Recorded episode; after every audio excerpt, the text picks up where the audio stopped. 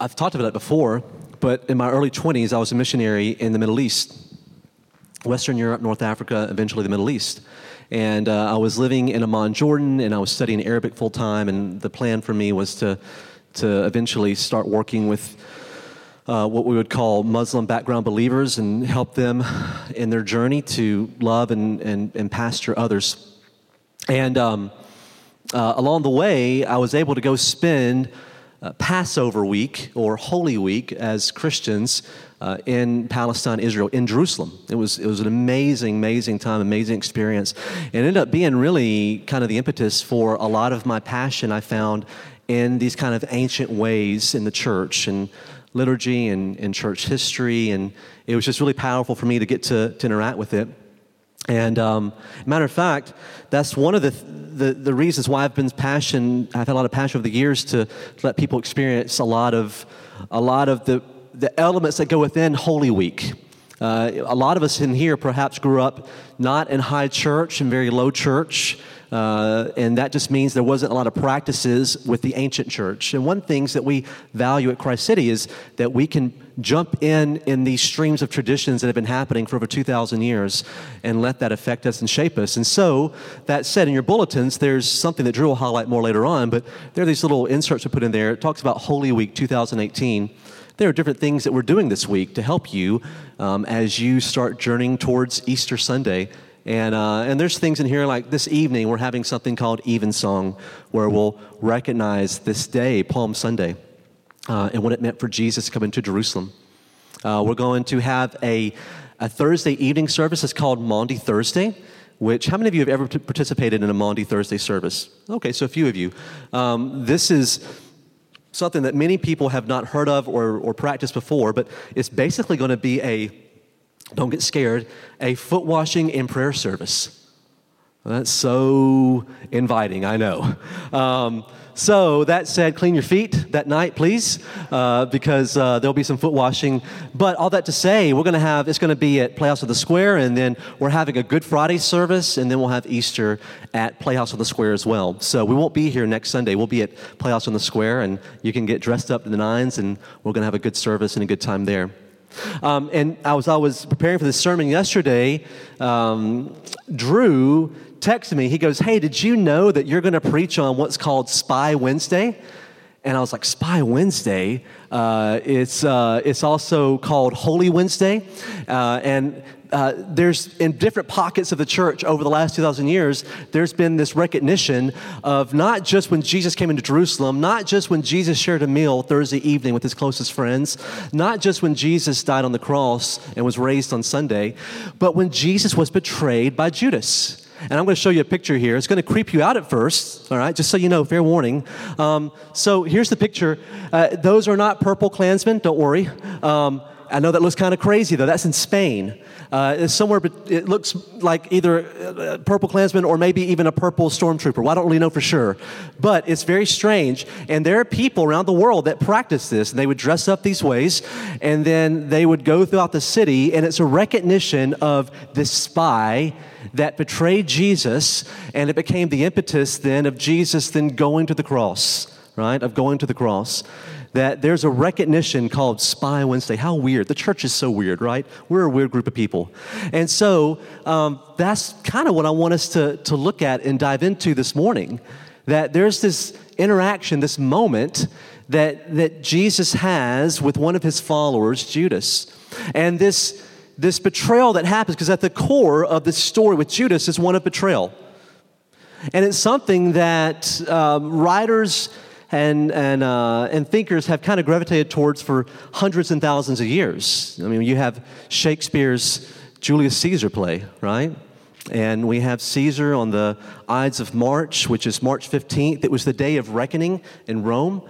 And at the Ides of March, uh, some senators gather around Caesar and they stab him in the back. And um, as he looks around at those who are his uh, persecutors who are betraying him, he sees a close confidant, Brutus, and he says to him the famous words in Shakespeare's play, et tu, Brute, right? Even you, Brutus. And it isn't just someone like William Shakespeare who writes about this. We find that it's even in contemporary culture, whether it's Edmund in Narnia betraying Aslan, right? Whether it's a Gollum, right, uh, betraying Frodo, or even Peter Pettigrew, right, betraying the Potter family.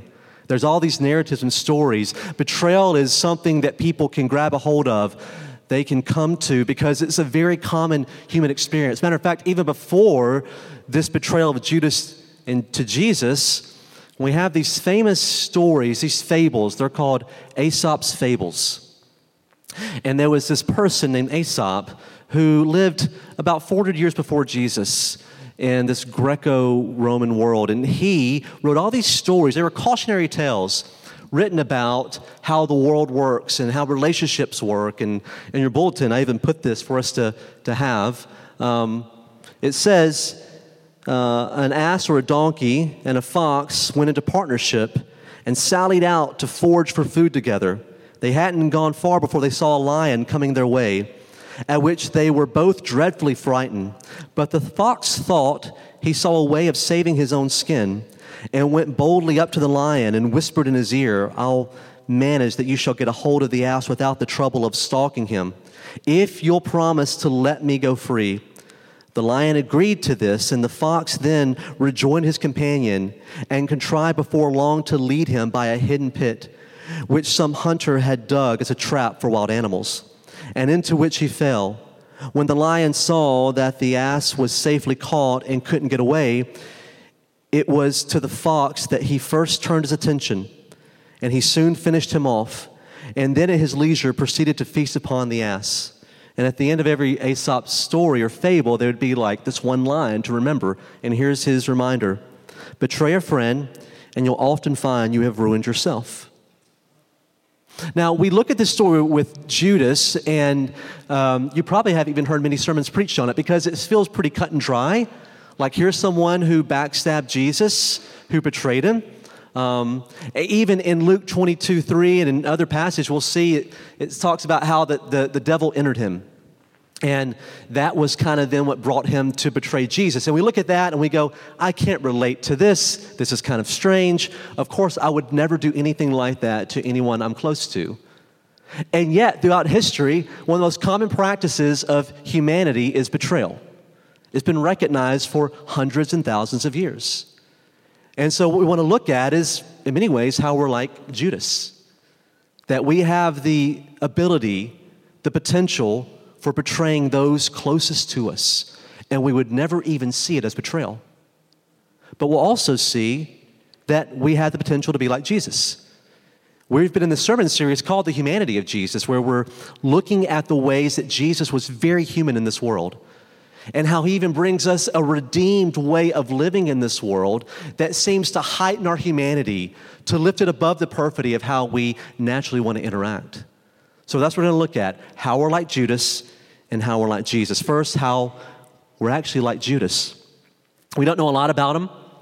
We know his last name was Iscariot, which means in Hebrew, uh, son of Kiriat, which is a town south of Jerusalem. So he lived in the southern part of modern day Palestine, Israel. That's all it means, Judas Iscariot, a man from Kiriat. We know that he had a penchant for the scriptures, that he had a desire to be a disciple. Every young man would go into this process of learning the Torah. And if you were really smart, you would then graduate to next levels of learning.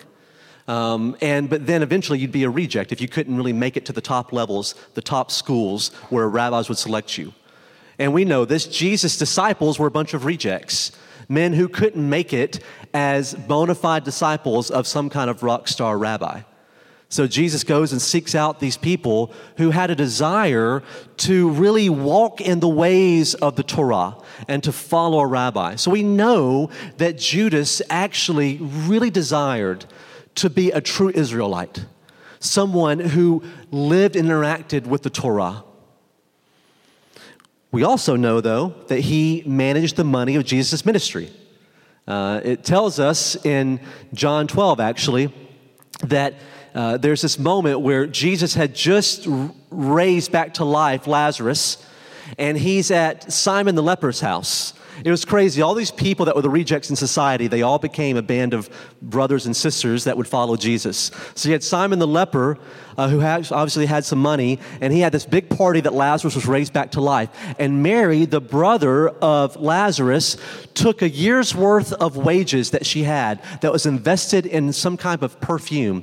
And she takes it and she pours it on Jesus' head and on his feet and washes it with her hair. It becomes a very awkward, um, but very vulnerable moment for her to recognize the beauty and majesty of Jesus. And it says in John 12, 6, that Judas was very disturbed by this. He actually says this money could have been used to serve the poor. And yet, John goes on to, comment, to, to have commentary that Judas, while he would say that, he would also pocket a few coins here and there for himself because he was the treasurer. So we also know that Judas was duplicitous. But here's the thing in Matthew 26, what's interesting, that same story I just told you, it says that not just Judas was indignant or bothered that Jesus would allow this woman to come and do this, all the disciples were as well. It says they all were indignant. All of his followers were looking at him going, What are you doing? This is stupid. And so Judas then leaves that moment, and then something happens very profound. Look on the screen here, or you can look in your Bibles, verse 14 through 16. It says, Then one of the twelve, whose name was Judas Iscariot, went to the chief priests and said, What will you give me if I deliver him over to you? And they paid him 30 pieces of silver. And from that moment, he sought an opportunity to betray him. Now, we have a couple of things that have happened after this. We know that Jesus enters into Jerusalem on Palm Sunday on a colt, on a donkey, and that would have been representing this prophecy that the king would return. Whenever a king would return from battle and winning a battle, he would return riding a donkey, riding a colt. It's very symbolic. Jesus enters into Jerusalem as this king, people waving palm branches saying, Hosanna in the highest. And then we get to this moment in the Garden of Gethsemane where Judas betrays Jesus. And it would seem pretty straightforward. He just was an evil person who was really greedy, and he looked for a moment to catch Jesus and make a few bucks, which, by the way, 30 pieces of silver was about six weeks' worth of wages. Okay? So it's not a lot, but still enough to bring some motivation. But I think there's more to the story than just that side. I think Judas gets sometimes too bad of a rap, right? Because look here in verse 48. Now the betrayer had given them a sign, saying, The one I will kiss is the man. Seize him. And he came up to Jesus at once and said, Greetings, Rabbi. And he kissed him. And Jesus said to him, Friend, do what you came to do. Now let's just break this down a little bit, these different elements that are happening. First, a kiss. Why a kiss? Like, is it just he's trying to be super uh, dramatic? Right? Is that they really just couldn't tell Jesus who he was? It actually gives us a hint um, in Psalm chapter 2, which uh, Psalm 2 is known as a coronation hymn. It would be sung over a newly minted king in Israel. And there's a really interesting part near the end of Psalm 2. Let me just read it for us. Now, therefore, O kings, be wise, be warned, O rulers of the earth. Serve the Lord with fear and rejoice with trembling. Kiss the Son lest he be angry and you perish in the way. For his wrath is quickly kindled. Blessed are all who take refuge in him. Sure, there's a chance that Judas betrayed him just to be dramatic with a kiss. There's also a chance that Judas was realizing something in the scriptures that the coronation of the king always came with a kiss the king, lest you kindle his wrath. Now, obviously, there could be this, this aspect that Judas is kissing him because the temple thugs basically are sent to go get Jesus. And even though Jesus says, I was teaching in public, there's a good chance that these temple thugs, who really don't get away from the temple because they're temple thugs, they didn't know what he looked like. And it's flickering light, right? Like, so maybe they didn't really see him very well and they needed to know for sure. Because they didn't want to take Jesus in public because it would bring a huge uproar. That's a possibility. But this kiss is really interesting. Then he says to him, Greetings, Rabbi. It means master. It would be a very affectionate term to call someone. It would be very highly and honoring of someone. Matter of fact, there's when you use this word within the, the Greek, there's no guile with it. There's no duplicity with it. That he simply recognizes someone of honor. Greetings, Rabbi. He comes up to him and he kisses him. He says, Greetings to you, Rabbi. And then it says that Jesus said to him, Friend, which Jesus could have said to him, Enemy. He could have said to him, Get away from me. But Jesus calls him friend. Now, all this together, here's what I'm suggesting that Judas was doing the wrong thing for the right reason. I think Judas, was doing the wrong thing for the right reason. I think Judas was very patriotic. I think Judas desired for there to be a real Messiah to come and lift up all these poor, broken, beatitude people called Israel out of their perfidy and bring them to a place now of splendor, of taking them out from under the rule and the thumb, the oppressive rule of Rome. That Judas actually even though he was duplicitous and he had some things about him that weren't working out very well in life, I think he actually had a desire for there to be a right thing to happen, for Jesus to be the true Messiah. He kept looking at Jesus and the decisions Jesus was making, and he kept making counterintuitive decisions of what a real Messiah would do. But then he'd see Jesus do all these signs and wonders. So Jesus would do signs and wonders, and all the disciples would think, great power. And then Jesus would lower himself and dine with those who are prostitutes and thieves and liars. That's not what a conquering king does. Jesus kept being the foil to what they believed a real Messiah should look like and be. Jesus kept taking the lower path to rise up instead of taking his rightful claim to rule over all. I think Judas was frustrated by that. I think he wanted Jesus to come in power, and Jesus refused to do it. And I believe in the garden, Jesus, Judas was trying to force Jesus' hand to orchestrate a God moment. I think Judas wanted Jesus to have a huge God moment, and he was trying to force the hand. I mean, even notice here in verse 53, Jesus says, Do you think that I cannot appeal to my Father, and he will at once send me more than 12 legions of angels? You got to remember, Jesus had Peter following him who was just super impetuous and just always wanting, like, he was just re- always reactive to things. He had another guy called Simon the Zealot. The Zealots were like these anarchists and usurpers that were constantly trying to find ways to destroy and bring down Rome. I mean, Jesus didn't have a bunch of meek and mild choir boys and girls following him to the cross. He had men who were passionate about things wanting to change, and they were so confused why Jesus wouldn't just force his way into power. He had the following of all these people in Israel. He had bands and bands of people who had seen him perform these miracles, these signs and wonders, and they're all scratching their head. You can almost see Judas going, This is going to happen. Yes, call down the legions of angels. Let's now have this true moment where everything's going to change. And Jesus doesn't do it. And Judas is left with his simple manipulation. What I believe is doing the right thing for the wrong reasons. I mean, doing the wrong things for the right reasons. That he was simply trying to orchestrate a God moment that only God could. So here's my question Have you ever tried to force a moment only God can orchestrate? Have you ever tried to force a moment in your life that only God can orchestrate? I think that's kind of what's called being a human. Like we look at our lives, we look at our situations, and we go, I need a God moment to happen, so I'm going to force my hand on this and orchestrate it. I'm going to try to push my way forward for this thing to happen in this relationship. Maybe it was a marriage, maybe it was having kids, Maybe it was a job. Maybe I don't know what it is. But there are these things, these places, these times in life where we try to force something to happen, a moment that we believe that we have to have as humans, and it's only something that God can orchestrate. And then when we're left with God not seemingly showing up, we have all this simply like manipulation that we have brought on other people and ourselves.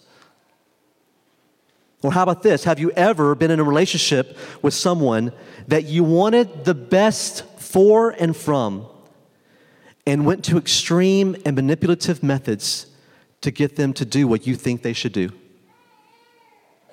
I mean, have you ever been in a relationship with someone that you see their potential and you want so much from them and you want so much for them? And yet you go to these manipulative ways to get them to do the things that you're so convinced that need to happen. I think this is what Judas was dealing with, and I think it's a very basic part of humanity. And here's the thing I'm not talking about pulling a Machiavellian like move here, right? Like, I'm not talking about trying to be this amazing and huge usurper politically, and you're wanting to destroy other people for your own gain. I'm not talking about that. I'm talking about just simple, straight up manipulation. Being duplicitous, because that's what betrayal is. Betrayal is being duplicitous, or said this way betrayal is enacted when you say one thing and do another at another person's cost. Betrayal is when you say one thing and do something else at another person's cost. I'm just asking you to sit with this for a second. Can you see that in your own life? Do you see these moments where you said one thing, but you did another, and it ended up costing other people around you? This manipulation. It's a very common thing within a human story. And we see that there's this grand vision that we're wanting to do, like we want to see the right things happen. We really do. And we go about these questionable ways to make it happen. We nag, and it really comes through shame tactics. I don't know about you, but one of the great motivations for me growing up from some family members was like shame, right? Like, do you really want to eat that next helping of mashed potatoes? Yes, I do, Nanny. I do. Thank you very much. I'm okay with this waist, waistline, okay? Thank you. Like, yes, I do. I do want that second helping, right? Um, I had somebody close to my family one time tell me, um, hey, uh, hey, don't cut your hair short because your nose is big, right? And uh, it'll really accent that in the wrong way. Okay, thank you, person I trust a lot in life to be with me and help me and comfort me, right? Uh, like, we use these shame tactics. Matter of fact, we were flying back from visiting family uh, in Virginia, D.C. this past week. It was Iranian New Year. I don't know if you knew this or not. Uh, I don't know how you know in tow you are with uh, Iranian ways of life, but it was Iranian New Year. Uh, so we went to the D.C. Virginia area to go celebrate with my family got snowed in. Uh, and then yesterday had to fly back. We had to catch a 4 a.m. Eastern Standard Time flight, and we didn't get back until 10 a.m. Central. We were in the air for seven hours, uh, and with a four year old all right? And I refrained from calling her a little terrorist because I was on a plane and I'm Middle Eastern and I just didn't want that to happen, okay? But let's just be honest, okay? She's four and she was being like that, okay? And it, it, was, I felt like I was MacGyver with like 10 seconds left because we had about 30 minutes left in the plane and Charlotte was losing her freaking mind. Like she decided, like, just break the bank, I'm done with life, here we go. You're not gonna make it out of here and unscathed without me completely embarrassing you, Dad. And so that's what she went for. Like she went for like 11. And at that moment, I was like, okay, what do we do? So we, we start like it's not okay just so you know giving your children candy and sugar doesn't like make, make them calmer but it does like satiate for a moment. Or don't don't judge me until you have kids. And if you have kids you better not be judging me okay? So like at this moment we're throwing like like pieces of gum at her. Just take it. Just take it. She's a beast. Ah, she's trying to consume it all. You know what i mean? Here take this right here. She's consuming it. And we're just trying to keep her satiated just enough to get her off the plane without completely embarrassing us. we, were, we were trying to do the right thing, but we went about it in very, very wrong ways. we paid for it yesterday when we got home. I think these moments are common for us. We keep trying to do these, these right, orchestrate these right things, but go about it in these wrong ways. We use shame tactics in our marriages. It's, listen, it's in, in marriage, it's very common. It's something called nagging, and I, I know we don't like hearing that. But it's when you are pushing and trying to push and push and push your spouse to do something, And then they don't do it. And then eventually you just kind of go like to, well, let me just try to say this thing that'll cut at them a little bit harder. Let me bring up this thing from the past, this thing they really don't want to hear. So we, we kind of nag. That's a form of shaming. It's the power you have in a relationship with a friend that you know there's a sensitive part of their life. That if you say that, it becomes this cutting buzzword that ignites them, almost gaslights them. And you save it. You don't mean to use it, but sometimes it comes out. I know it's been a common story in my marriage. I know it's something we have to work on regularly. I know it's something that happens in relationships with other people in my life. There's a lot of power that happens when you're close to someone and you have the ability just to like turn it up a moment because you really want them to do something on your terms. And I think we do this because we get really afraid of these moments. People are scary. You're scary. I'm scary because you can't be controlled as much as we try. And what happens so many times when we can't force a moment or when a moment doesn't happen naturally, we get really afraid. And because we don't want to talk about our fear out loud and share it and confess it to another person to go, hey, I'm afraid that this is what's happening here. And I just need to talk about it with you. We don't know how to do that. So instead, we go to anxiety, we go to try to controlling rituals, and then eventually we just rage and we try to take over our lives and their life. And relationship after relationship after relationship is destroyed because it's a form of betrayal. It's trying to do the right thing to get them to this moment where God can really be seen, but we go about it in very, very wrong ways. So, where's that happening in your life right now? How is this you? Listen, don't fool yourself. I'm not going to fool myself. Judas I would say more than any other disciple, saw the potential of Jesus. He saw the potential of Jesus. He was with him for three years, following him around, seeing these signs and wonders. He saw the potential. And he thought, if I just kind of put the pressure on, maybe I can make Jesus act the way that I think he should because I'm afraid and I don't know how to talk to him about these things. I'm afraid that Rome will always be in control and I'll always be subservient to it, an indentured slave. I'm afraid that he'll be another phony Messiah. So I've got to figure out how to force a moment. And while I'm at it, I'm going to try to take care of myself, play both sides. And what happens, as we saw at the Fox, when you play both sides, you ruin yourself. Are you on the verge of ruining yourself in relationships? Because there's duplicity this is something I've had to work through a lot in life. I am so naturally inclined to being a usurper.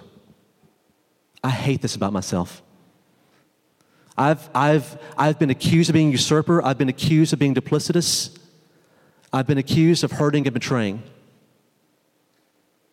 And I've had to sit with that and learn from that and repent from that and then walk with people to hopefully even gain back some trust because I have such a clear vision in my head of what the world could look like and what people and their potential could be. And in every moment, just so you know, in those moments, those people who call me those things, they were with people who were closest to me. They weren't from a distance, they were people who were closest to me, the people I saw the most potential in. Betrayal doesn't happen with people from a distance, it happens with those closest to you. And you don't mean for it to happen.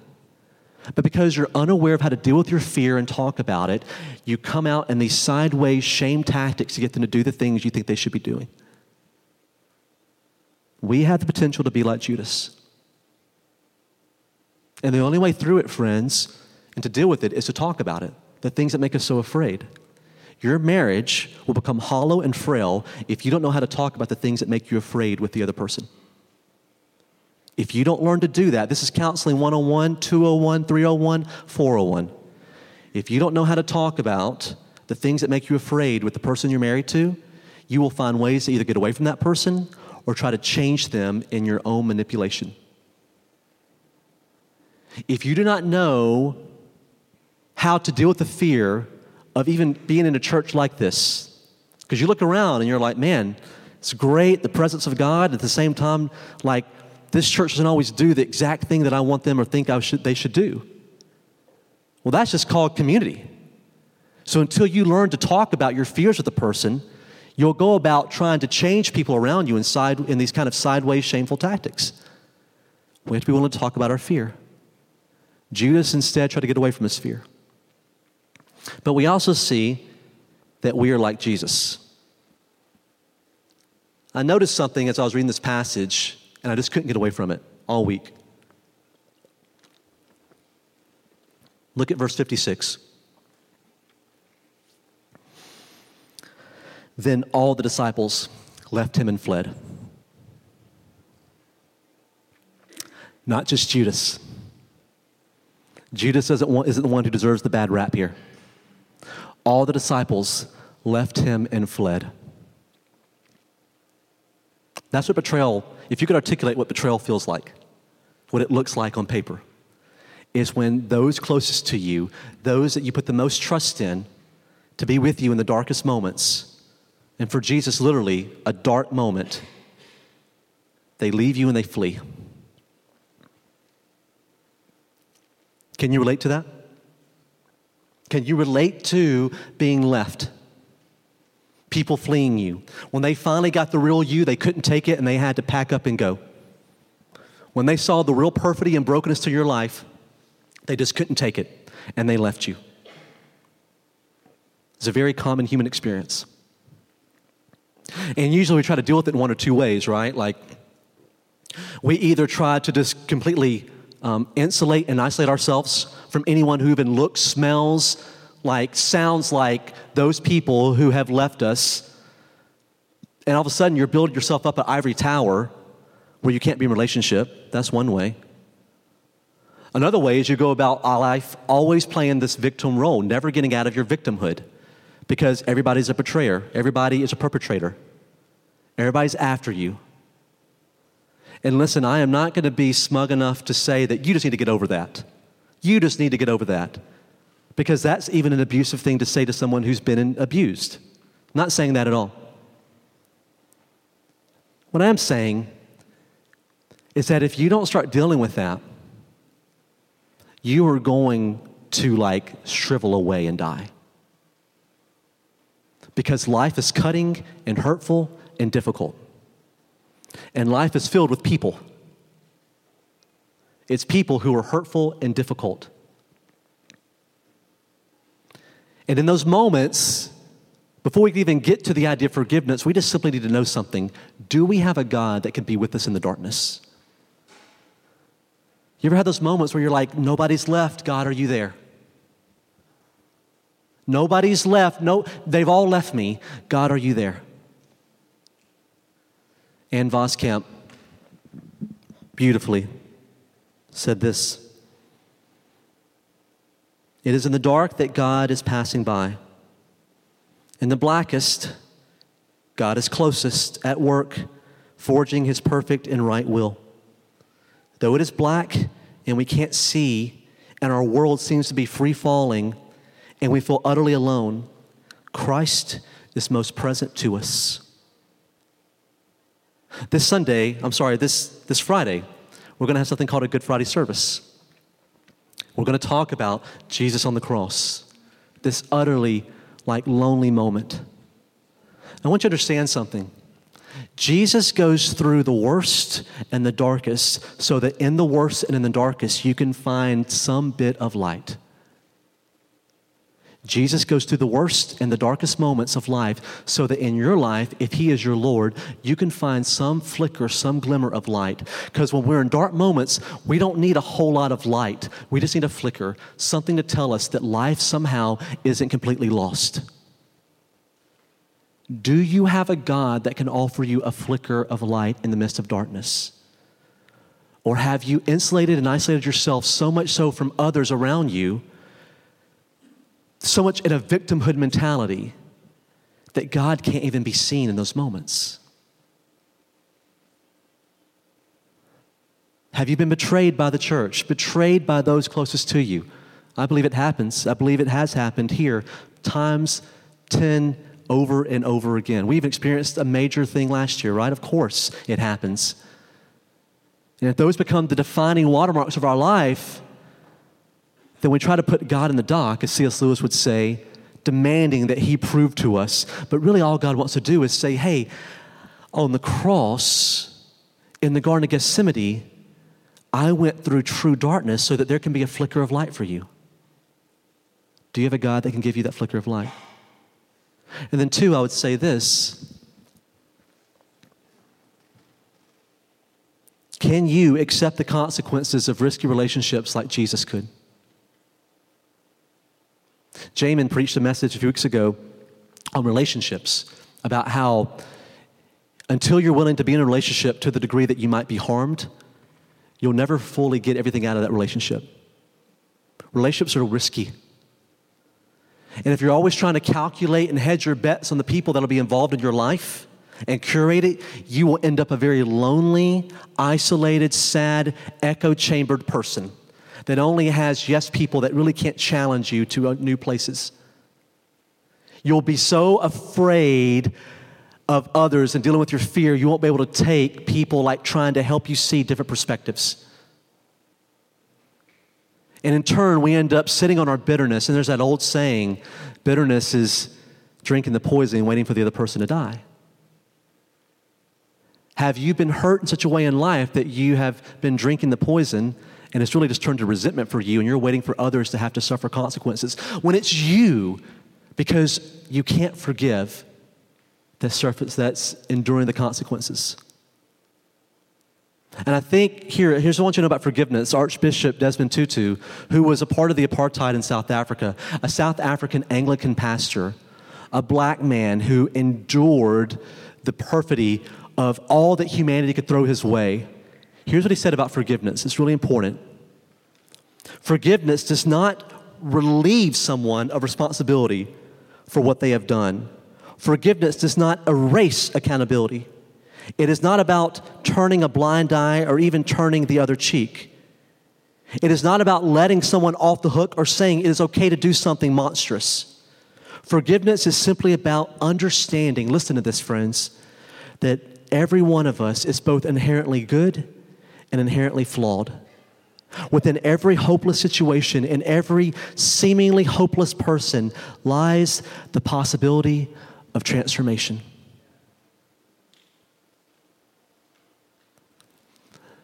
No matter what you've done as a Judas, there's always the possibility of transformation. And no matter what anyone else has done to you, there's always a possibility of their transformation.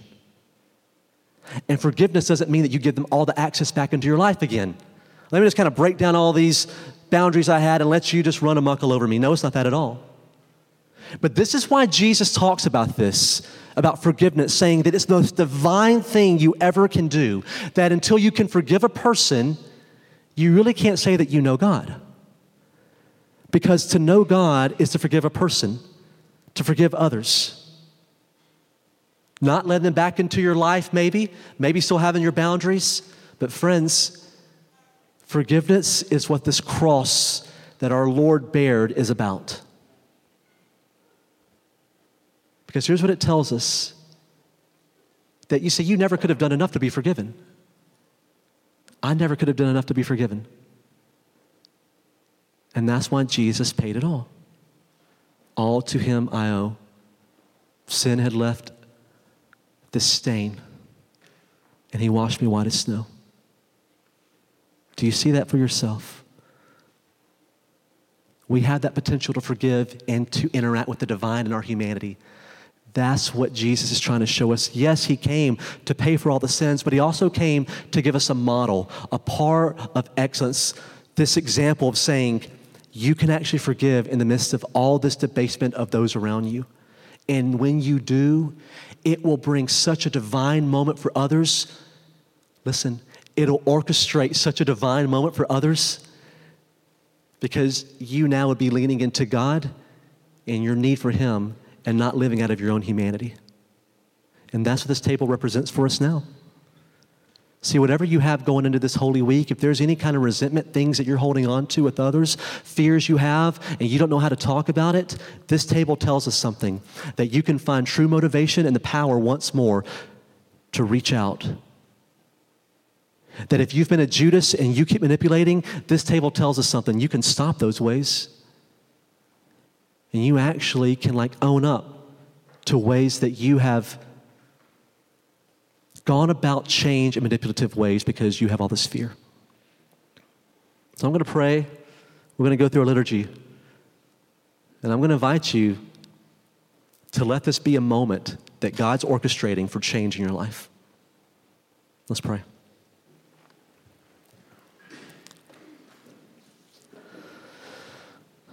Jesus, thank you for doing for us we cannot do for ourselves.